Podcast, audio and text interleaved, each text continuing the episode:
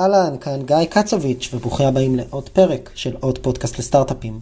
בפרק הנוכחי היה לי הכבוד לראיין את אלון ארבץ, מייסד שותף בסטארט-אפ IntSights, העוסק במתן התראות מודיעין למתקפות סייבר, חברה שנמכרה השנה, כלומר בשנה החולפת, סליחה, לחברת Rapid 7 ב-330 מיליון דולר.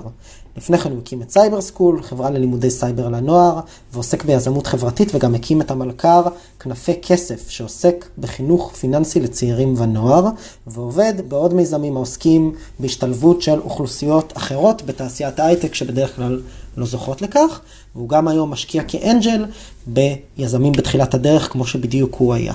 בפרק הזה דיברנו עם אלון על המסע שלו, ו... מההקמה של IntSight ועד המכירה שלה, וכמובן על איך הם הביאו את הלקוחות הראשונים והגיוס הראשון, וקצת על הלקחים שהוא יכול ללמד יזמים בתחילת דרכם מהמסע שהיה לו, איך בונים עסק מצליח ומוכרים אותו בהצלחה, ואיך הוא היום כמשקיע מסתכל על מיזמים בתחילת הדרך. אז שתהיה האזנה נעימה. עוד פודקאסט? עוד פודקאסט. עוד פודקאסט לסטארט-אפים.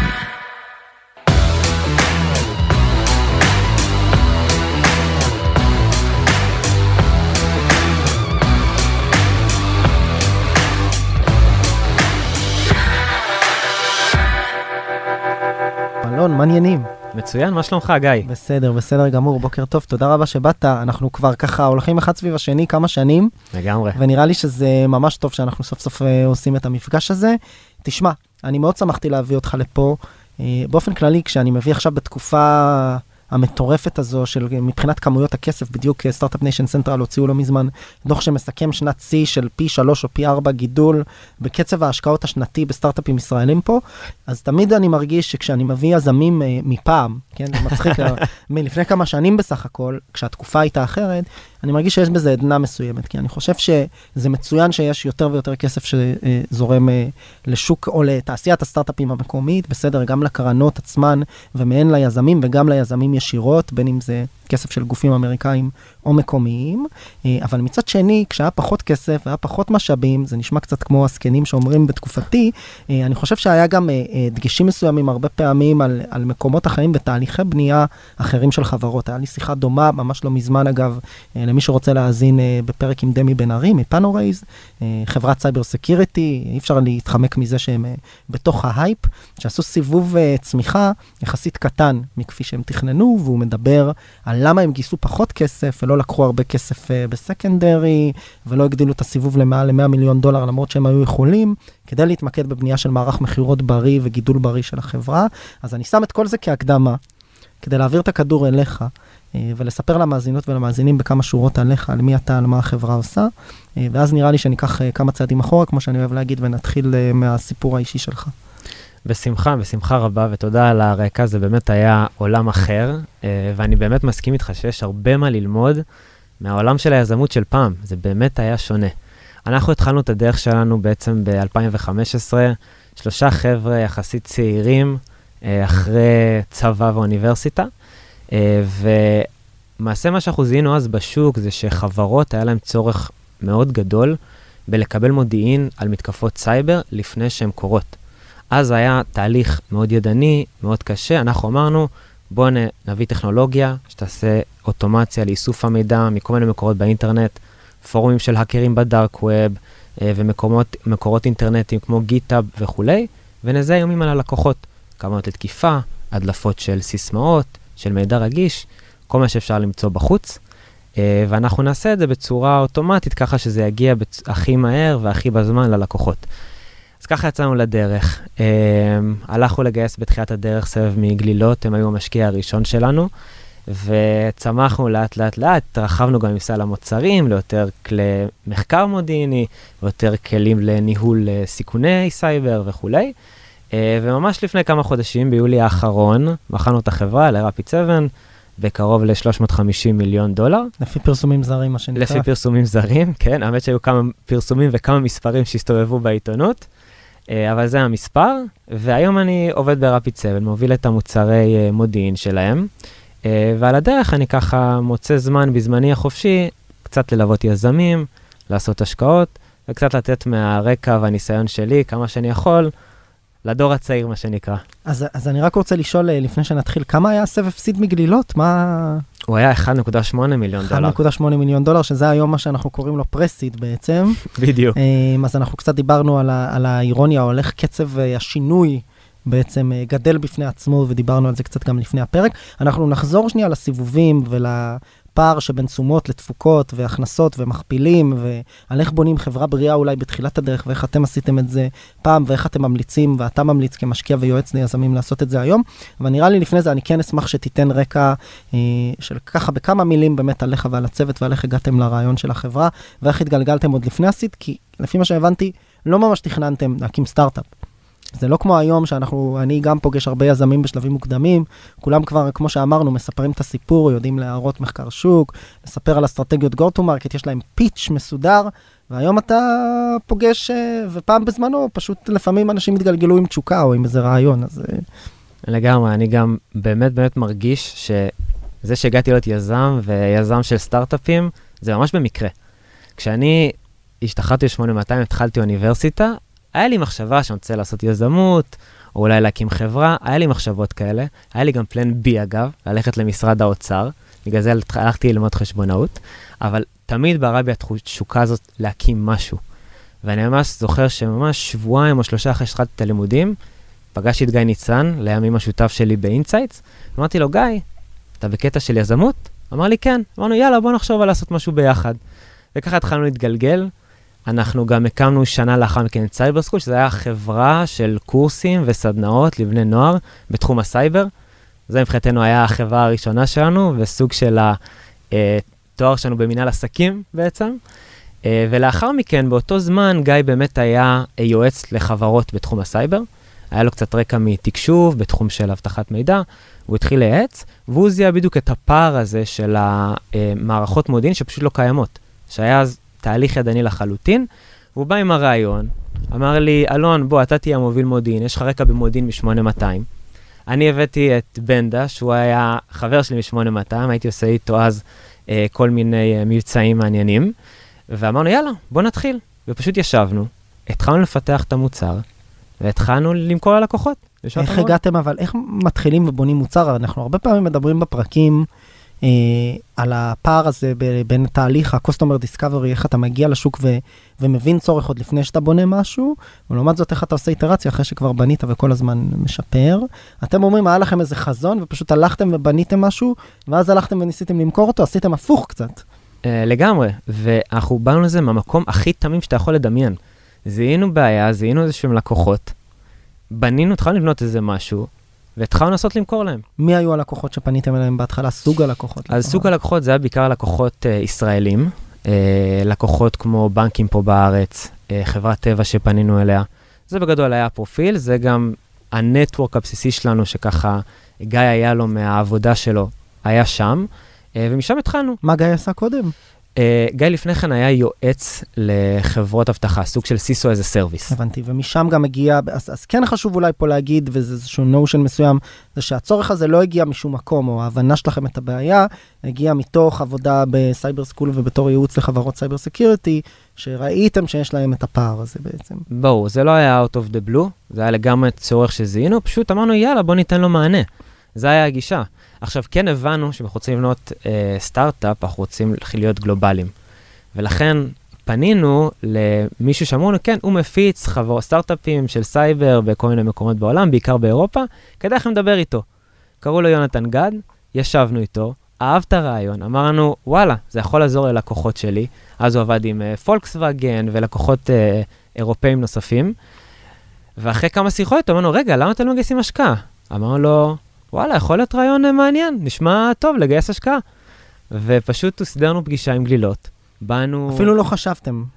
אה, לא, לא חשבנו על זה אפילו. אה, זה עלה באוויר, אבל... בשלב הזה מה, היה מוצר, היו הכנסות כבר? אה, לא, היה רק מוצר בסיסי, כן? אה, בעיקר, אגב, UI, אה, מאחורי לא היה הרבה, אבל כן, היה כבר מוצר שכבר הצגנו אותו ללקוחות, כבר עשינו פיצ'ים, כבר ניסינו למכור, אה, והוא אמרנו, יאללה, בואו תתחיל, בואו תנסו לגייס כסף. וממש הגענו לגלילות, בלי מצגת, אין לנו כל כך מושג מי המתחרים, מי השחקנים, מה גודל השוק, מה ה-go to market שאנחנו רוצים. כשהתחלנו לדבר איתם, ולהראות להם מה פיתחנו, מה הרעיון, והם אהבו, ומשם התחלנו להתגלגל. וככה התחיל הסיד בעצם. ככה התחיל הסיד, לגמרי. אז גייסתם 1.8 שמונה. מיליון דולר, זה באמת uh, מספר מפתיע במציאות של היום. ואז מה, קצת בוא נתאר, אולי, אני חושב שזה מביא אותי לאיזושהי נקודה שמאלצת uh, גם אותך וגם אותי לחזור, uh, לחזור להתחלה של הקמת החברה.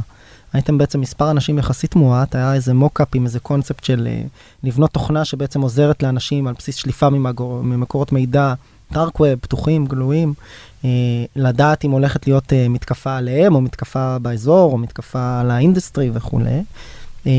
ואתם מגייסים 1.8 מיליון דולר במונחים של היום, זה יכול להיות חצי או שליש סיבוב סיד, לפעמים גם עשירית סיבוב סיד לחברת סייבר. מה, איך, איך מתחילים? מה, מה עושים? בטח ובטח אה, במשאבים שהיום נחשבים יחסית אה, מוגבלים. מה עשיתם עם הכסף? מה עשיתם עם הסיבוב הזה? כן. איך הוא היה נראה? אז הדבר הראשון שעשינו, זה באמת uh, לקחת איזושהי חברה שעוזרת ומלווה עם כל התהליך של האפיון והעיצוב של המוצר. לנו זה היה קריטי, כי אנחנו בחיים לא פיתחנו מוצר. אני אומר, זה ממש ברמה שהייתי יושב איתם, והייתי רועד, הייתי מפחד לקבל החלטות. כי אני אומר, וואו, איך אני אקבל החלטה עכשיו על איך המוצר של החברה ייראה? זו הייתה התחושה. ולכן, זה שהיה לנו מישהו שילווה אותנו, שידענו, עבדנו אז עם אינקוד, שידענו שהם עבדו עם חברות סייבר, עבדו עם Cybereason, עבדו עם חברות נוספות, נתנו את הביטחון בעצם להתקדם, לבנות את המוצר, על בסיס ההבנה שלנו של הבעיה והניסיון שלנו עם לקוחות. אז ממש ישבתם על איזשהו workflow והתחלתם לבנות גם את ה-Backend וכדומה. לגמרי, אוקיי. לגמרי, לגמרי. ואז מה, מתי באיזה שלב כבר פונים ללקוחות ואומרים, הנה זה זה, תוך כדי, לפני, אחרי, אז כמו שאמרתי לך, אנחנו כמעט מ-day one פנינו ללקוחות. שזה גם נשמע לי, מה שנקרא, חלק מהקסם. זה לגמרי חלק מהקסם. וכשישבתם עם אינקוד, ידעתם להגיד מה הלקוחות רוצים. לגמרי, לגמרי, ואנחנו ממש התחלנו לפנות ללקוחות כשהיה לנו רק UI. רק כדי לדבר איתם, להרגיש אותם, להבין את הצרכים, להבין מה חשוב להם. אפילו היינו עושים בהתחלה דברים ידניים מאחורי הקלעים, ממש ידנית, אני הייתי הבקאנד. כן, הייתי ממש... אתה שולף את המידע, אני שולף את והוא המידע. כותב את הדוחות, ו... הכל, הכל, הכל, הולך לדארק ווב, מזהה מה שצריך לזהות, מעלה התראות, וואלה, זיהינו use case חזק, מפתחים מוצר שעושה את זה אוטומטית. וזה היה הסיפור פשוט. ומתי התחלתם אה, בעצם באמת להגיד, אוקיי, יש פה משהו שכבר מצדיק, או אנחנו נמצאים בשלב שבו אנחנו מזהים use cases שחוזרים על עצמם, יש לנו כבר UX, UI למוצר שמייצג את זה, בואו נתחיל למכור, אז ממש למכור, ממש מ-day one. ממש מ-day one. מרגע שהיה לנו UI, ואני הייתי הבקאנד, התחלנו למכור. מה זה אומר? תסביר איך זה, איך נראה התהליך. אתה עולה לשיחה אם אמרת פולקסווגן או טבע, אוקיי, אז בואו נדבר על הלקוח הראשון שהיה לנו, זה היה Noble Group, זה היה חברה אה, אה, בריטית עם, אה, עם security אז בהונג קונג, והם היה להם איזושהי בעיה של פישינג, שהיה להם ממש כל הזמן מקבלים אימיילים של פישינג, והם רצו לזהות את הדומיינים ששולחים להם את האימיילים לפני שהם מותקפים. אה, והם באו לנו עם ה-use case הזה, ואמרו להם, מעולה, בואו נראה לכם מה אנחנו יודעים למצוא. והראינו להם, פתחנו את המערכת, אני זיהיתי כל מיני דומיינים למיניהם, להם איזה התראות אנחנו יודעים לספק, אמרו וואלה, אנחנו רוצים. מכרנו להם. מה, מה עושים? שולחים הצעה באותו רגע? מה, שול- איך יודעים לתמחר כזה דבר בכלל? אז, אז הולכים קצת עם אינטואיציה. Uh, הלקוח גם בדרך כלל נותן לך תחושה של כמה הוא מוכן לשלם על דבר כזה. מהמם. אגב, בתחילת הדרך זה לא היה הרבה. הם גם ידעו, אגב, שלא הכל אוטומטי, ופשוט ברגע שסגרנו את ה-use case הזה, שידענו שהוא גם חשוב להרבה לקוחות, פשוט פיתחנו שזה יעשה אוטומטית. מהמם. וזה היה הסיפור. ואז מה? מה קורה בחברה בשלב הזה? אתם מתחילים למכור לעוד לקוחות ולגדול? אתם אה, מפתחים עוד סל מוצרים אחר שדיברת עליו לאורך הזמן? נכון. אז אני חושב שקודם כל זה שפנינו ללקוחות מאוד מהר, זה היה מאוד טוב, כי זה עזר לנו להבין מאוד טוב מה הצרכים, מה ה-use cases, בטח אנשים כמונו שאנחנו יזמים צעירים. אז זה היה מאוד טוב. מצד שני, בשלב מסוים אתה ממשיך למכור, ואתה מגיע לאיזושהי נקודה שאתה מבין שאתה לא יכול להמשיך לפעול בצורה הזאת, כי אתה צריך לא להסתכל לקוח-לקוח, אלא להסתכל בצורה יותר רחבה על איך אתה בונה מוצר שמשרת שוק מסוים וקהל יעד מסוים, כי אתה לא יכול להיות הכל לכולם. והיה איזושהי נקודה כזאת שבה הבנו שאנחנו צריכים אולי קצת לשנות דיסקט ולהתחיל לחשוב על איך מייצרים מוצר בסקייל גבוה להמון לקוחות, וגם לדעת לוותר על לקוחות שלא נופלים תחת הקטגוריה הזאת. שזה נשמע לי תמיד נורא קשה, כי אתה בא עם איזשהו חלום ואומר, זה מה שאני אבנה, ככה זה יהיה, כל הלקוחות ירצו את זה, ואז יש לקוחות שאומרים, אני צריך בכלל, אתה אומר, אני נושא ABC, וחלק מהלקוחות אומרים, אוקיי, B זה טוב וקצת מ-C, אבל אני בכלל רוצה X ו-Y. ואז אתה שומע את זה יותר ויותר מדי פעמים, ואז הרבה יזמים מתעקשים לא לעשות את ה shift הזה. יש uh, כאלה שיקראו לזה פיבוט, למרות שזה בדרך כלל כן. ליד מה שאתה עושה. כן. זה לא שינוי, זה לא כמו הסיפור של סלאק, שלא יודע, בנינו איזשהו משהו בעולמות הגיימינג, ואז פתאום גילינו שהפלטפורמה הפנימית לקומוניקציה היא הדבר.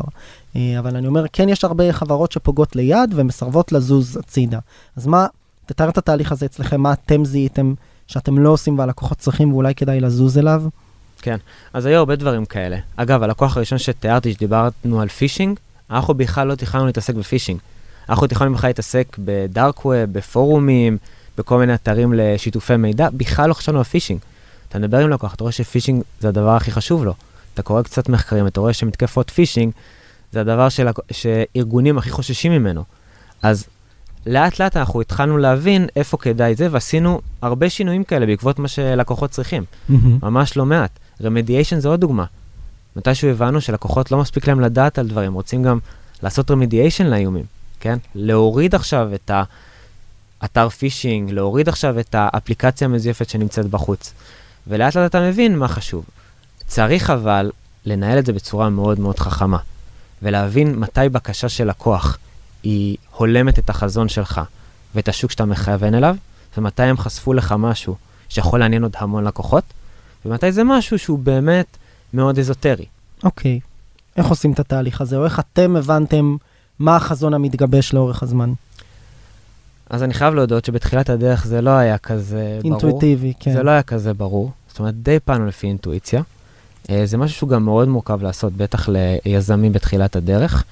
אה, ובהתחלה אנחנו די אה, הלתרנו, אני חייב לציין, כן? די הלתרנו. בשלב מסוים הבנו את הכאבים ואיך זה מותח את החברה הרבה פעמים לכל מיני כיוונים, פתאום מישהו צריך לעשות משהו ידני. איזה use case לאיזה לקוח ספציפי. בדיוק, פתאום זה disruption ל-R&D, ואז, ואז לאט לאט אתה מבין שאתה חייב לעשות איזשהו תהליך של להבין מה אתה עושה, מה אתה לא עושה, וככה לאט לאט זה מתגבש. אוקיי, אבל אני שנייה מנסה להבין, בתוך התהליך הזה עצמו, יש איזה מתודה? זה נשמע לי כמו עבודת אה, ניהול מוצר client side כזה, לבוא, לדבר עם הלקוחות, להבין מה הדרישות שלהם, ומה חוזר על עצמו מספיק כדי שהוא ייכנס לתוך ה roadmap. זה ברמת הטקטיקה. ברמת האסטרטגיה, יש פה שאלה שאני מנסה לשאול של מתי אמרתם, טוב, התחלנו מאיזשהו חזון של להיות אה, גוף המודיעין שאוסף מידע בעולמות הדארק ווי, בעולמות הגלויים לתקיפות מודיעין, עכשיו אנחנו כבר צריכים לשדרג גרסה ולהיות החברה שעושה מה? אתה, אתה מבין? אז יש פה שני תהליכים שהם עלומים אחד בשני, שאני... אחד זה איך אתה פוגש את השוק באמת ועושה את התחקור הזה, והשני זה איך אתה אומר, טוב, זה גם משנה את הזהות שלנו כחברה, נכון. במובן מסוים. אז האמת שהיו לא מעט תהליכים כאלה. Um, אני גם מאוד מרגיש שבתהליך של בניית סטארט-אפ, אתה יודע, כל רבעון זה חברה אחרת. ואנחנו דאגנו שפעם ברבעון יהיה לנו איזושהי פגישה שבעצם מדברת על כל החוויות שלנו, ואוקיי, עכשיו איך מתקדמים. Uh, וזה משהו שהוא מעצב את החברה כל הזמן. לדוגמה, אנחנו התחלנו ממקום של בוא נזהה איומים ונטפל בהם. זה המקום הראשוני. פתאום הבנו שבכלל כל העולם של המודיעין הוא עולם הרבה יותר רחב. Mm-hmm. כי לקוחות גם רוצים לעשות מחקרים בעצמם. לקוחות גם רוצים לעשות ניהול סיכונים. לקוחות רוצים לקחת את המודיעין הזה ולהזרים אותו למערכות אחרות. דברים שלא חשבנו עליהם. ואז כשאנחנו עושים את החיתוכי מצב האלה, פתאום אנחנו מגלים, וואו, בתקופה האחרונה, בחצי שנה, שנה האחרונה, היו הרבה דרישות והרבה שאלות מלקוחות של איך אתם נותנים לי כלי מחקר? איך אני יכול לתחקר יותר לעומק את הדברים שאתם נותנים לי? ואז אתה אומר, רגע... זאת אומרת, ממש להפוך, אה, סליחה שאני אומר, לסוכנות מודיעין קטנה עבורם. לגמרי. אתה לא רק אה, הסופטוור שנותן להם את ההתראות, אתה גם עוזר להם לטפל ועוזר להם להזרים את המידע, ונותן להם מודיעין בוורטיקלים, זאת אומרת, ממש... אה... וזה היה שיפט מאוד משמעותי, כי כשהתחלנו את הדרך היינו פשוט פיד כן. של איומים. כן. פתאום אחרי שנה וחצי, שנתיים, אנחנו הפלטפורמה של המודיעין של הארגון. כן. עם כל מה שאתה צריך מבחינה מודיעינית. כן. וזה כל מיני דברים שאתה לאט-לאט חותך אותם. דיברת, אז, אז היו פה כמה נושנים מאוד משמעותיים, שאגב, אה, אני אגיד את זה גם למאזינות ולמאזינים, מי שמאזינים קבוע, זה חוזר על עצמו מאוד. אה, דבר אחד זה אולי בכוכבית, שזה ספציפית ליזמים שהתחילו לפני הטרפת של אה, 2019-2020 בפרט. אה, היו סיבובים יותר קטנים, היה עבודה של גילוי וחיכוך עם השוק בצורה יותר אינטנסיבית לפני השלמת סיבובים גדולים. יכול להיות שהיום זה מוצדק, אנחנו מדברים על זה גם עם יזמים וגם עם משקיעים. התשובות הן חלוקות אגב. אה, ודבר שני זה באמת ה notion הזה שהוא המשך למה שאמרתי כאן של חיכוך עם השוק, חיכוך מתמשך, זאת אומרת כל הזמן לדבר עם לקוחות, לאסוף פידבק, לנסות למכור עוד לפני שיש מוצר, לעשות הרבה דברים שאנחנו טוענים שהמוצר הטכנולוגי אמור לעשות אוטומטית. בצורה ידנית, גם בעולמות של deep tech, cyber security כמו במקרה שלכם. אה, ובאמת שלוש, וזה נראה לי עוד אה, סיפור, מה שאנחנו קוראים לו שדרוג הגרסה, זה מונח שהבאנו לשולחן. אה, אני זוכר שזה בפרק הראשון שזה קרה, זה לדעתי היה עם פיני יקואל מ Optimove, שעשו bootstrap הרבה זמן עד שהם גייסו סיבוב גדול, שהוא בא ואמר, אני כל פעם בודק איפה אני כמנכ"ל, או אני כיזם, פוגש את עצמי אל מול המצב של החברה היום. האם אני מספיק אדפטיבי ועדכני. אז בהקשר הזה כל הזמן צריך לעשות את הבדיקה בין החברה לשוק ובין היזמים לחברה, כי אחרת זה, זה לא מסתדר. אז בהקשר הזה אמרת, אני עושה פגישה רבעונית. נשמע לי מגניב, מה, איך, איך עושים את הריאליטי, את הסנטי צ'ק הזה באמת, כאילו, לראות אה, לאן הגבינה זזה ולוודא שאתה מתאים את עצמך כאלון לחברה, או החברה מתאימה את עצמה לשוק, תתאר לי קצת אה, תהליכים. נכון, אז באמת בתחילת הדרך זה מאוד כזה, שמענו ככה, שמענו אחרת, כל מיני דברים טוב, גם יחסית הצוות הוא אנקדוטליים. קטן, אז אפשר נכון, לתקשר יחסית באופן יומיומי. לגמרי. וברגע שאתה עולה ב scale ויש לך פתאום ארגון מכירות גלובלי, וארגון עובדים, marketing גלובלי, עובדים, כמה עובדים היו לכם ב... 200. אוקיי, אז כבר אה, מ- מאות- 200 זה מאות עובדים לפ- לפי עברית, לי תקין- תקינה. לגמרי, אז כן, תקנית או תקינה? אני חושב אה, תקנית, עברית תקנית? אוקיי, אני בסדר. אני. תמיד פתוח אה, לטעות אני חושב. בשפת אימי. אה, אז סבבה, אז לפי עברית תקנית, אז באמת מאות עובדים, 200 עובדים. נכון. איך ואז- מייצרים את הסינכרון הזה? נכון, ואז בשלב מסוים אתה צריך לייצר איזשהו מנגנון שיודע לאסוף את הדאטה בצורה מאוד יעילה. כי אתה כבר לא נמצא על כל שיחה עם לקוח, אתה לא שומע כל מה שיש לקוח להגיד, יש לך ארגון Customer Success, יש לך ארגון מכירות, Sales Engineers, וכל אחד מקבל אינפוטים. ואז צריך ממש לבנות מערכת, אנחנו את זה נגיד על גבי Salesforce לדוגמה, שהם יודעים להזין את כל הפרמטרים שעוזרים לו לקבל החלטות בהמשך. לדוגמה, משהו אחד שעשינו, מיפינו את הפיצ'רים העיקריים של המוצר, וסיילס אנג'יניר, כשהוא עכשיו ניגש ללקוח ופוגש אותו, הוא כותב מה מעניין את הלקוח. ואז אתה בעצם מסמן איזה מהפיצ'רים מעניינים, או בדיוק. איזה מהפיצ'רים הבאים שעוד לא יצאו יעניינו, כי הוא שואל. בדיוק. ואז למעשה פעם ברבעון אתה עושה איזשהו quarterly business review, ואחד הדברים שאנחנו שולפים זה על הפרמטר הזה נגיד, של איזה פיצ'רים לקוחות אהבו או רצו או ביקשו, ואז אתה יכול לקבל איזושהי תמונה של מה יותר חשוב, מה פחות חשוב, איפה צריך להשקיע. אז זה ברמת ה roadmap המוצרי, ה-R&D, מה נכנס ל... אולי לא מה נכנס לספרינט הבא, אבל מה ייכנס לספרינטים העתידיים. אני כן מנסה להבין איך ברמת ה vision, אני סליחה שאני עולה כל פעם למעלה, אבל לא vision ברמת ה one liner של מה זה החברה, אלא ברמת ה... איך אנחנו מנהלים אסטרטגית את החברה, איזה סוג מנהלים אנחנו בוחרים, איזה סוג תהליכי עבודה אנחנו משנים בהתאם למה שקורה בשוק, בהתאם, בהתאם לאיך שהחברה מתפתחת. וגם אנחנו כיזמים, אמ- אמרת את זה לפני הפרק, יש פה כאבי גדילה. אני כל פעם צריך לשנות את הפוזיישן שלי בתוך החברה כדי להתאים. איזה תהליכים ראית, חווית ברמה האישית, או החברה חוותה, שאתה יכול להתייחס אליהם? יש המון. אני, בטוח, אני בטוח, ולכן אני שואל. יש המון. אה, קודם כל, אני, אני באמת חושב, לגייס צוות גלובלי זה נורא נורא קשה. בטח אם אתה לא מכיר את התרבות מספיק טוב ואין לך נטוורק, אז נורא קשה. והסוד להצליח, לדעתי, זה פשוט להיות מאוד אדפטיבי. זאת אומרת, אתה מביא בן אדם, אתה חייב מאוד מאוד מהר להבין אם הוא מתאים, הוא לא מתאים. ואגב, יכול להיות גם שהוא מתאים, אבל שנה אחרי זה, שנתיים אחרי זה, הוא לא מתאים. לדוגמה, לנו היה בארגון מכירות מישהו שהיה בעמדת הובלה, והוא היה מאוד מאוד טוב להתחלה. הוא היה לו את האנרגיה, היה לו את התשוקה, הוא ידע לסגור עסקאות, הביא עסקאות מאוד גדולות, היה לו נטוורק. אני שומע שהוא לא ידע לגדול להיות CRO, מה שנקרא, הוא לא ידע להיות בדיוק. מנהל. בדיוק. הוא גם היה, אגב, מנהל צוות בסדר. אבל כשפתאום זה נהיה כמה צוותים, וארגון גלובלי, וצוות באירופה, וצוות באסיה, פתאום הוא לא הצליח להתוות את האסטרטגיה, ולעשות אישור קו, ולייצר תהליכים שיכולים לג- לגדול לסקל גבוה. ואני מודה בדיעבד, לקח לנו הרבה זמן אה, להחליף אותו. וזה בדיוק... הוא הבין אגב, הוא, כשזה קרה, הוא אמר, אני מה שנקרא, לא במובן של, זה לא איזה משפט, אבל כאילו מודה אני, אני מבין על מה אתם מדברים, אני, מה שנקרא, יש את החוק הזה שאתה נמצא הכי הרבה זמן בתפקיד שאתה, נכון, הכי פחות טוב בו. כן, יש איזה חוק כזה. אני לא חושב שהוא הבין את זה. אוקיי. אני לא חושב שהוא הבין את זה. זאת אומרת, אמרנו לו את זה, בטח לקראת הסוף. אה, אבל זה גם מסר שאני חושב שקצת אה, קשה לקבל. מהמם. אגב, אני עדיין בקשר איתו, אוהב אותו מאוד, ואני רואה גם איך הוא יתפתח מזה בסוף. אז בסוף זה גם טוב לחברה, וזה גם טוב לבן אדם שאתה מדבר איתו. לקבל ככה- פידבק אמיתי. בדיוק, ככה הוא צומח. אבל גם להבין אולי, ואנחנו גם רואים את זה הרבה על יזמים, היה לנו, לדעתי, אחת השיחות הכי משמעותיות, לדעתי, עם אמיר אורד מסייסנס על צמיחה בהקשר הזה, שהוא אומר, אני טוב בלמנכ"ל חברות שמוכרות ב-X מיליוני דולרים בשנה ועד Y. מגיעים ללפני הנפקה, נדמה לי זה היה גם הציטוט, אני כבר לא שם, זה לא משהו שאני יודע לעשות. וזה, יש בזה, זה מצד אחד מקום שהוא חסר אגו, מצד שני יש בזה המון התייחסות לבמה אני טוב ובמה אני פחות טוב, איפה אני מתחיל, ואיפה כדאי שאני אגמר. אז אני חושב שבאמת בהקשר של סטארט-אפ, שזה מין יצור כזה שכל הזמן מתפתח, כי אנחנו מתחילים עם שלושה אנשים ורעיון, ויכולים להגיע ל-200 איש עם מוצר ומכירות של מיליוני דולרים בשנה, אז באמת צריך לראות איפה אנחנו פוגשים את זה. איפה, ברמה האישית, כשאתה התחלת, אמרת, באנו לזה נאיבים. איזה כלי אה, או ערוצי למידה נתתם לעצמכם כיזמים כדי לוודא שאתם גודלים יחד עם החברה?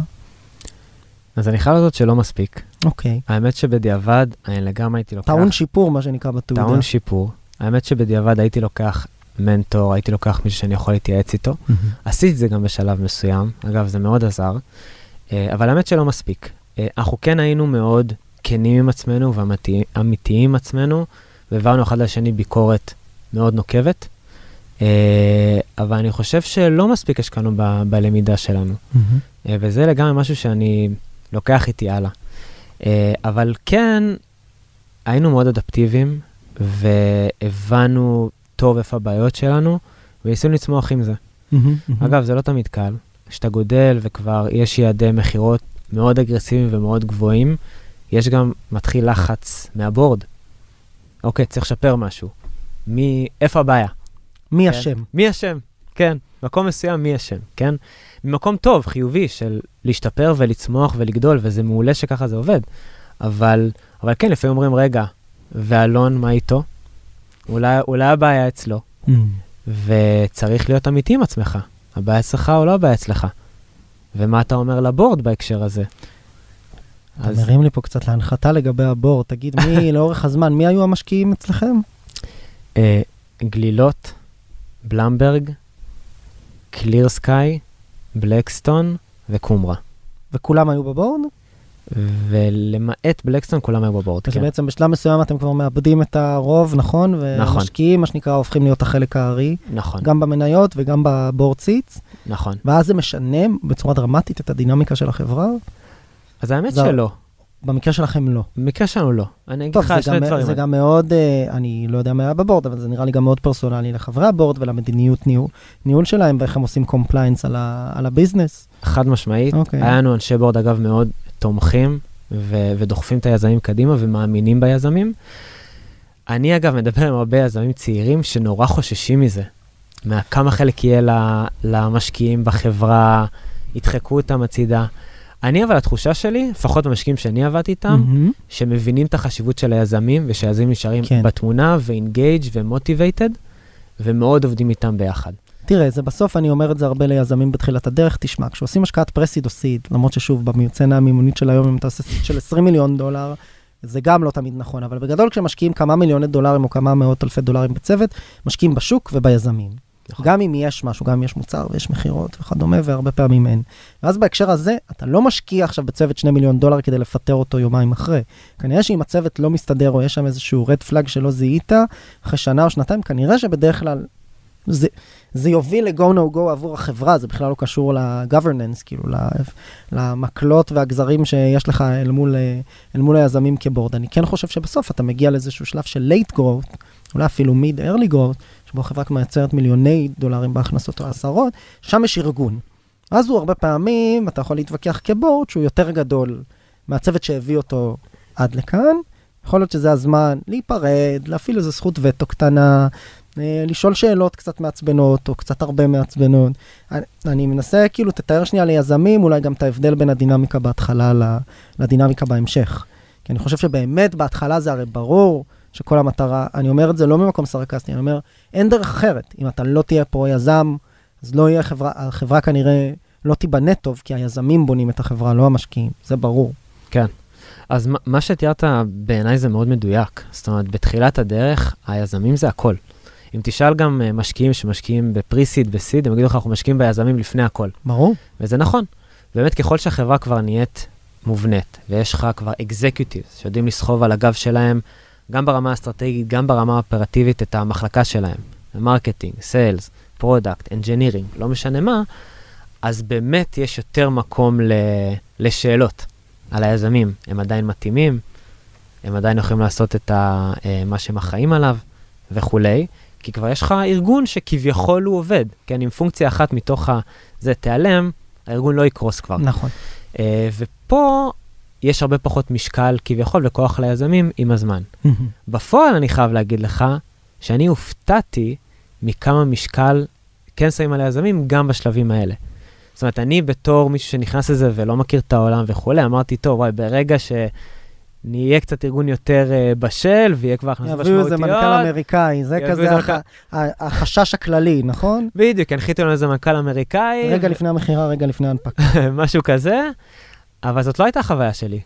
ואני חושב, גם משיחות שלי עם משקיעים, שפתחתי איתם את הסוגיה הזאת, אז אמרו לי שהיום יש דווקא יותר נטייה, לפחות הנטייה שלהם, להשאיר את ה-DNA של ה... להשאיר את ה-DNA של החברה, את בסדר, הקלצ'ר כי של אם החברה. היזמים עוזבים, אז חלק מהאקזקיוטיב עוזבים, ויש לך פה, אתה צריך בעצם לעשות governance ממש end zone לחברה, כדי לוודא שהכל קורה. כן. זה בדרך כלל, אלא אם יש סימן שלילי מובהק, יזמים לא מסתדרים, מישהו באמת עושה נזק וכולי וכולי, עדיף בשקט.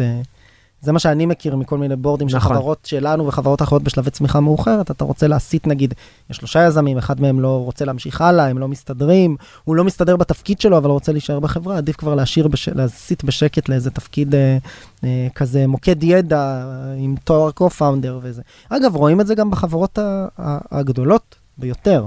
זאת אומרת, מקומות שבהם יזמים לא בהכרח תפקיד בתפקידים ניהוליים, ניתן כדוגמה חיובית, סתם למשל, לא משנה, זו חברה לא מהעולמות שלנו, ב ironSource, לא כל המייסדים, לא אלה שהצטרפו ולא אלה שבהתחלה, הם בתפקידי אקזקיוטיבה, יש כאלה שהם אה, מוקדי ידע למשל, עד היום.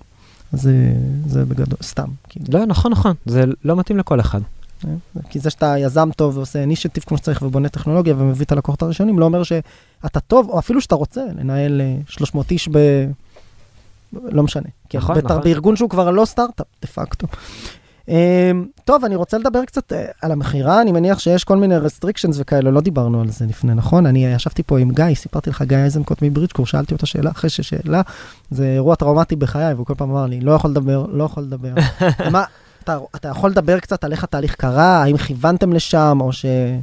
אני לגמרי יכול לספר, כן. אז יאללה. אז uh, האמת שלא כיוונו לשם. אוקיי. אני חייב לציין, מעבר לזה, אנחנו מעולם לא חיפשנו מישהו שירכוש אותנו, מעולם עשינו צעדים אקטיביים כדי... אז זו פנייה שהגיעה. אליכם. זו פנייה שהגיעה אלינו. אז עצור, אני אשאל אותך שאלה ששאלתי את גיא, הוא אמר שהוא לא יכול להתייחס. שאלתי אותו ככה, מה, תגיד, יום אחד מגיע פשוט אימייל מהרוכש הפוטנציאלי, או נציג של הרוכש הפוטנציאלי, "היי, אנחנו מתעניינים, בוא נדבר? כן. כזה. אז יום אחד... האמת, ולא פנו- חשבת שזה פישינג. הם לא- הם לא פנו אלינו ישירות, האמת. אוקיי. הם פנו לגלילות, מהמם, וגלילות חיברו אותם אלינו. מהמם. אמרו, אני רוצים לדבר איתכם. אגב, לא היה לנו מושג מה מה ההקשר, אם זה... הם לא אמרו למה. לא אמרו, רוצים לדבר, כן? אגב, גיא, אז המנכ"ל בכלל לא- לא עלה על השיחה. אני עליתי בתור מישהו שמוביל את ה product, והיה לנו שיחה נספר להם על תכולות על ה offering. המוצר, ומה אנחנו עושים, ומה יכול להיות איזשהו אולי שיתוף פעולה אסטרטגי בין החברות, וכו' וכו' וכו'. הרגשת בשיחה משהו שונה? אז שנייה, בסוף השיחה, הוא אמר לי, אלון, הבחור שלה, היה שם בחור אחד שהיה נכח, לא דיבר הרבה, אמר לי, אלון, אתה יכול להישאר כמה דקות בסוף? אמרתי לו, כן, אני יכול. כולם ירדו, כל החבר'ה מהצוות שלנו, החבר'ה מהצוות של רפיד 7, אמר לי, תקשיב, אתם פתוחים לרכישה? אמרתי לו, האמת שאנחנו לא מחפשים, אבל אם יש לכם הצעה מאוד מאוד טובה, אז אנחנו אולי נשקול אותה. וככה השיחה הסתיימה. ככה אמר, זה גם היה הציטוט. זה היה הציטוט. אוקיי, אם יש לכם. הצעה מאוד טובה, אולי נשקול אותה. אולי נשקול אותה. טוב, זה בעידן הפומו להגיד למישהו שרוצה לקנות אותך או להשקיע בך, האמת שאנחנו לא מחפשים, זה הטריק הראשון בספר, לא? רק שזה לא היה טריק, זאת הייתה האמת. וזה בדיוק הנקודה, זה היה באמת התשובה הכי אותנטית שיכולתי לתת, אפילו לא. ניסיתי לעשות טריקים של משא ומתן. האותנטיות, כן. כן, זה היה האמת, זה היה הפוזיציה שהיינו בה. ולא. קפץ בך איזה משהו של אולי הם עכשיו אה, יזרקו איזה מספר? זה לא, באותו רגע אמרת, אה, זה קשקוש. כן, אני אגיד לך גם למה, Mm. כי זה כבר קראנו כמה פעמים. אה, אתם פתוחים לזה? כן. ואז באים מספר או לא רלוונטי, או שלא חוזרים. או שלא חוזרים, או שכזה מקרטע, וזהו. אז לא לקחתי את זה בכזאת רצינות, בכנות. אמרתי את התשובה שאמרתי, וזה פשוט התקדם משם. מה קרה? מה היה ה-next step? הם אני- חזרו אליכם? כן, הם חזרו אלינו, אמרו, כן. אנחנו רוצים להמשיך לדבר. הם נתנו מספר? עוד לא נתנו מספר בשלב הזה. אוקיי. אה, זה קודם כל היה... בוא, גיא אה, יפגוש את המנכ"ל שלהם ונדבר רגע, כזה? כן, האמת שלא פגשנו את המנכ"ל שלהם. אוקיי. אה, אני אגיד לך יותר מזה. אני חושב שלפני שנתנו לנו הצעה, לא פגשנו את המנכ"ל, אוקיי. פגשנו אותו רק אחרי ההצעה. אה, וגם אז היה הרבה בהקשרי של משא ומתן. ברור. לעשות הקווץ' האחרון. בדיוק. וזה היה בעיקר שיחות עם ה product ועם ה-corporate development מהצד שלהם. כדי להבין איך זה משתלב אסטרטגית בתוך בדיוק. החברה, ואיך ה product שלכם משלים את ה offering שלהם. בדיוק, ואני חושב שזה גם מאוד מעיד על האופי של Rapid 7, כחברה שהיא גם מאוד מעצימה את האנשים. זאת אומרת, זה שנותנים למישהו שהוא מוביל איזשהו מוצר, לעשות רכישה של 350 מיליון דולר אה, בעצם עוד פיצ'רים שהוא צריך. כן, אגב, זה לא עוד פיצ'רים, זה עוד מוצר עוד מוצר- חדש. או value proposition שלם שמכיל סט שלם, כן, סבבה, זו הייתה הכוונה. ברור, בדיוק. אם היה להם משהו דומה. וזה הרכישה, לא היו רוכשים. בדיוק, וזו הרכישה הכי גדולה ש Rapid 7 עשתה אי פעם, ועדיין מי שמוביל את זה, זה הבן אדם שמוביל, הוא product leader בסוף, כן? ב Rapid זה נקרא practice leader. אז זה בעיניי מאוד מרשים אגב, והשיחות היו איתם, עשינו ממש מרתון של, אה, טוב, שלחו לי בלילה 50 שאלות, צריך לענות. צריך לענות עליהן בוקר למחרת, להציג הכל. כן. אבל, אבל רגע, פה בהקשר הזה, אז אני שואל, אני סתם, אני מסתכל על זה גם חברות שלנו, שכל מיני אנחנו מכירים בתהליכי גיוס, בתהליכי DD. אתה אומר, מה, אני אבלה את כל הזמן הזה, ואם זה לא יקרה, מה, מה הרגשת? הרגשתם שזה היה שונה ברצינות? נתנו מספר לפני זה? בעיקר שכיב- הרגש- כי נתן לכם קריאת כיוון? בעיקר הרגשנו שזה שונה ברצינות. אוקיי. קודם כל, אתה רואה שאתה נפגש עם חברה, והיא יודעת א', מי אתה, היא מכירה את המתחרים שלך, היא מכירה את כל המאפיינים של השוק, והם רוצים את זה. זאת אומרת, הרבה חברות, באו, טוב, בואו נרחרח, כן? נריח ישבנים, כמו שקוראים לזה. ו- בדיוק, בדיוק, בואו נריח, נראה מה קיים בשוק, איזה חברות, טה טה טה טה טה, אתה יודע, לך תדע מה זה, אבל כשמישהו בא אליך, שהוא כבר מכיר את השוק, הוא יודע שהוא רוצה את זה, אתה מרגיש את זה מאוד מהר. אז קודם כל, ברצינות הרגשנו את רמת. העומק. את רמת העומק, ההבנה של השוק, ה- של התחרות, של השחקנים, של מה הלקוחות צריכים, זה היה שונה לגמרי. וכשאתה רואה שמתחילים פתאום עם שאלות, ושאלות ענייניות ועמוקות, לא שאלות שאתה שולף מהמותן כי הוא אמר לך משהו, ואז אה, וואלה, פתאום קו- קופץ לך עוד שאלה.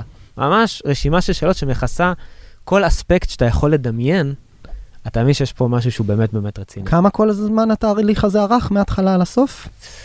אז מתחילת השיחות עד הרכישה, זה היה משהו כמו uh, חמישה חודשים. Uh, נראה לי עד ההצעה, זה היה עניין של uh, חודש, חודש וחצי, יחסית מהר. די מהר, כן. יחסית מהר. טוב, ומתי העסקה הושלמה ובעצם עברתם אה, לרפיד? 15 ביולי 2021. אבל מי סופר אבל מי סופר? את התאריך? אני... איך, איך נראה החיים של אחרי זה בעצם? לא, מעבר לסיפור הפיננסי, זה לא... זה הרי לא תוכנית, איך זה נקרא, בריכה גולשת של כן, מרקו, כן, שזה- לא, ברור שלא. אה, ברור שזה בהקשר הזה אירוע שהוא מה שנקרא משנה חיים, אבל, אבל מעבר לזה, ברמה, זה קצת אני מנסה לקחת אותך אל האזורים אה, של שיחות אה, של זאב מ Lightricks ועמית מגונג וכדומה, של כאילו עכשיו כבר money is not the problem. ויש הזדמנות שנייה לבוא לחשוב אולי, אולי על הדבר הבא, או על השינוי, או על impact, או על meaning, אה, גם בתוך הארגון שבו אני נמצא, ואולי גם חלילה וחס, אני, אם מותר להתייחס, גם בשלב שאחרי. אז ת, תאר קצת כאילו איפה זה פוגש אותך, אני חושב שהרבה יזמים ויזמות, ובכלל, אנשים ששומעים. לגמרי.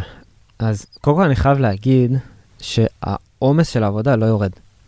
העומס די נשאר. עכשיו יש לך אתגר לא פחות גדול של להטמיע מוצר בתוך חברה גדולה. ולהוכיח שאתה ולהוכיח. יכול להראות את הגידול במכירות דרך הפלטפורמה שלהם. כן, ואתה רוצה שהרכישה הזאת בסוף תהיה מאוד מוצלחת. כן, זה, זה היעד שלי, ולכן, הרבה פעמים, אגב, זה גם צריך להגיד, יש את כל הסיפור הזה של תמריצים אה, לאחרי הרכישה. זאת אומרת שחלק מהמרכיב שמדברים עליו מורכב גם מכסף שתקבל, אם המוצר יעמוד ביעדים כאלה ואחרים. לגמרי, לגמרי, אוקיי. יש הרבה תמריצים, אוקיי. אבל אני אומר, מעבר לתמריצים, אני באמת רוצה שזה יצליח. כן, זה ה baby שלי. כן. ברור. אז ולהוכיח לכולם ולהוכיח לעצמך. נכון, נכון, לגמרי, לגמרי. אז העומס לא יורד, מצד שני, הלחץ כן יורד. הלחץ יורד. הלחץ יורד. אני אגיד לך יותר מזה, כי יש לך עכשיו מה, מנגנון יותר חזק שעוזר לך? כי אתה חלק מחברה הרבה יותר גדולה, כן? לא הכל יושב על הכתפיים שלך. רמת הציפיות, כאילו, של ה board נגיד, זה משהו שכבר פחות קיים. כי הוא לא עובד מולך, הוא עובד מול... לגמרי. ואני אגיד לך שלפני הרכישה, אני בכלל לא הבנתי שאני בלחץ. אני מחזיק בעצמי בן אדם יחסית רגוע, לא הבנתי שבלחץ. רק אחרי הרכישה, ראית מה ירד מהגב שלך. ראיתי מה ירד, פתאום הבנתי שהייתי בלחץ. שהיה לי איזה רמת מתח כזאת שאני אפילו, אני כבר שש, אם אתה מחשיב גם את סייבר סקול, אני כבר שמונה שנים בתוך ה- הטירוף הזה, פתאום אתה מבין שהיית בלחץ. לא הבנת את זה לפני כן. כן. אז רמת הלחץ יורד, העומס לא, אז ממשיכים לעבוד קשה. אני כן חושב אבל שהסיפור הזה של ירידת לחץ, זה כן פותח לך את הראש ל- לעשות דברים נוספים. השקעות, ייעוץ. השקעות, ייעוץ, וגם שיח דברים חברתיים. חברתית. אז בוא תספר קצת על מה אתה עושה בימים שאחרי. אה, בוא נתחיל מענייני, השקעות. אתה עושה לפעמים השקעות early stage, גם מעורב כיועץ בסטארט-אפים, גם אנחנו מכירים כמה סטארט-אפים משותפים שאתה פעיל בהם. בוא תספר קצת ליזמים ויזמות בתחילת הדרך שרוצים להגיע לך, מה מעניין את אלון. אז אותי מעניין, קודם כל, וזה ברור, כולם אומרים את זה, זה היזמים. חשוב לי אנשים שהם dedicated, רתומים לזה, מוכנים לעשות מה שצריך כדי שהסטארט-אפ יצליח. זה כאילו, לפני זה אין מה, אין מה להיכנס אליי, בכלל מה לדבר איתי בכלל. אז זה ברמה הכי בסיסית. אחרי זה חשוב לי לראות חבר'ה שמכירים את השוק שהם עובדים בו. אולי זה קצת מהניסיון שלי, כשאנחנו גם התחלנו את אינסייטס, אז באנו ממקום שאנחנו מכירים את השוק, נפגשנו קצת עם לקוחות, אנחנו יודעים מה מדובר, אה, ואני מרגיש שזה היה באמת הסוד של ההצלחה שלנו בהרבה מובנים. כבר לעשות סטארט-אפ כמו פעם, לפני שלא רק רעיון, ממש ללכת לעשות ולידציה. לגמרי, לגמרי. וגם חבר'ה, אגב, יש יזם אחד שאני כן, ליוויתי אותו מאוד מאוד בתחילת הדרך, שהוא הכיר את השוק, הוא יד... הכיר את הכאבים, ממש ליוויתי אותו על גם להעמיק את זה עוד יותר. לעשות ראיונות, ולעשות uh, סקרים, וממש לבנות את כל הבעיות, ומה צריך לפתור, מה יותר כואב, מה פחות כואב. אז זה דברים שבעיניי הם מאוד מאוד חשובים לפני היציאה לדרך. אה, והאמת שמעבר לזה אני מאוד פתוח. זאת אומרת, אין ממש- תחום ספציפי שמעניין. אין תחום ספציפי. יותר מזה, אני מודה שגם יש לי איזה אינטרס קטן לפתוח את הראש וללמוד על תחומים חדשים. דיברנו על זה לפני הפרק, אז לא לעשות בדיוק. בהכרח cyber security ופלטפורמות למודיעין, כל תחום שהוא, אם היזמים חזקים ומבינים את השוק, אתה פתוח. לגמרי, לגמרי. אוקיי. עשיתי השקעה ב-HR Tech, ואני מלווה עכשיו אה, סטארט-אפ שהוא בכלל בתחום ה-e-commerce, אז אני ממש פתוח, ואני אוהב ללמוד דברים חדשים, ואם יש יזמים טובים, עם הבנה של השוק ופתרון מעניין, דברו איתי. מעולה. בוא נדבר קצת עוד על אה, ייעוצים, או, או חברתי, או כל דבר שאתה רוצה להתייחס אליו, ואז נראה לי נתכנס לסיום. בכיף. אז כן, זה פותח את הראש גם לעשות דברים חברתיים. אגב, גם הליווי של היזמים הצעירים מבחינתי זה חלק של לתרום הלאה את, ה- את הידע, ואגב, ייעוץ ושיחות אני עושה עם מי שרוצה, בואו דברו איתי, נתאם איזה שיחה בערב, ואם אני יכול לתת קצת אינפוטים, בשמחה ובאהבה. אה, ומעבר לזה, זה פותח גם את הראש לעשות דברים קצת יותר חברתיים. אה, אז אני גם יזמתי עכשיו איזשהו אה, פרויקט שקוראים לו Step to Tech. מה שאנחנו עושים, אנחנו לוקחים חבר'ה מאוכלוסיות מוחלשות, שיותר קשה להם להשתלב בהייטק, כן רוצים, ונותנים להם לעשות יום ביחד עם תפקידן, להתלוות אליו, ללמוד על התפקיד, לראות מה הוא עושה, לראות מה זה הייטק בכלל. וככה, א', לגרום להבין מה זה התפקיד הזה, אם הוא מעניין אותם. שתיים, לייצר איזושהי מוטיבציה, כי בסוף הייטק זה חוויה מעניינת שלא רבים מכירים, וזה יוצר הרבה רצון להיכנס לזה. דברים שלמדנו תוך כדי עשייה, אחרי שעשינו איזשהו פיילוט, זה שא', זה יוצר נטוורק לאנשים האלה שאין להם. לא מכירים אנשים בתחום ההייטק. עכשיו הם כן. עכשיו כן.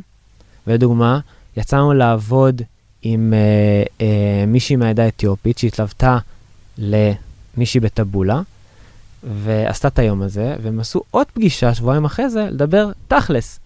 איך נכנסים, איך בונים קורות חיים. כן. ועכשיו הם ב...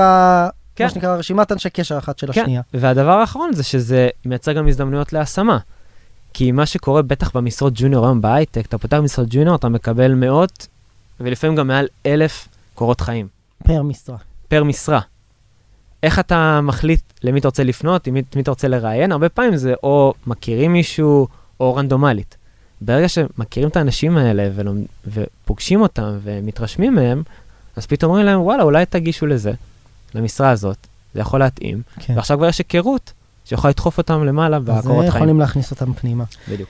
טוב, איזה מילה לסיום, אה, יהיה סטארט-אפ הבא, לא יהיה סטארט-אפ הבא, הבא, או שאנחנו לא יוצאים להכרזות. אז אני לא מחפש עכשיו סטארט-אפ הבא, אני מאוד עמוק בתוך רפיד 7, ובאמת לדאוג שאינסט תצליח. אני מאמין שיום אחד יהיה סטארט-אפ הבא. כנראה לא בטווח זמן מאוד קרוב, אבל יהיה. טוב, אלון, אני מודה לך מאוד שהגעת, היה לי תענוג לדבר איתך, ונראה לי לפני החברה הבאה, דבר איתי, אנחנו נעשה פה, נעשה פה ראיון. בכיף, בכיף. אז תודה, יאללה, תודה רבה. כיף.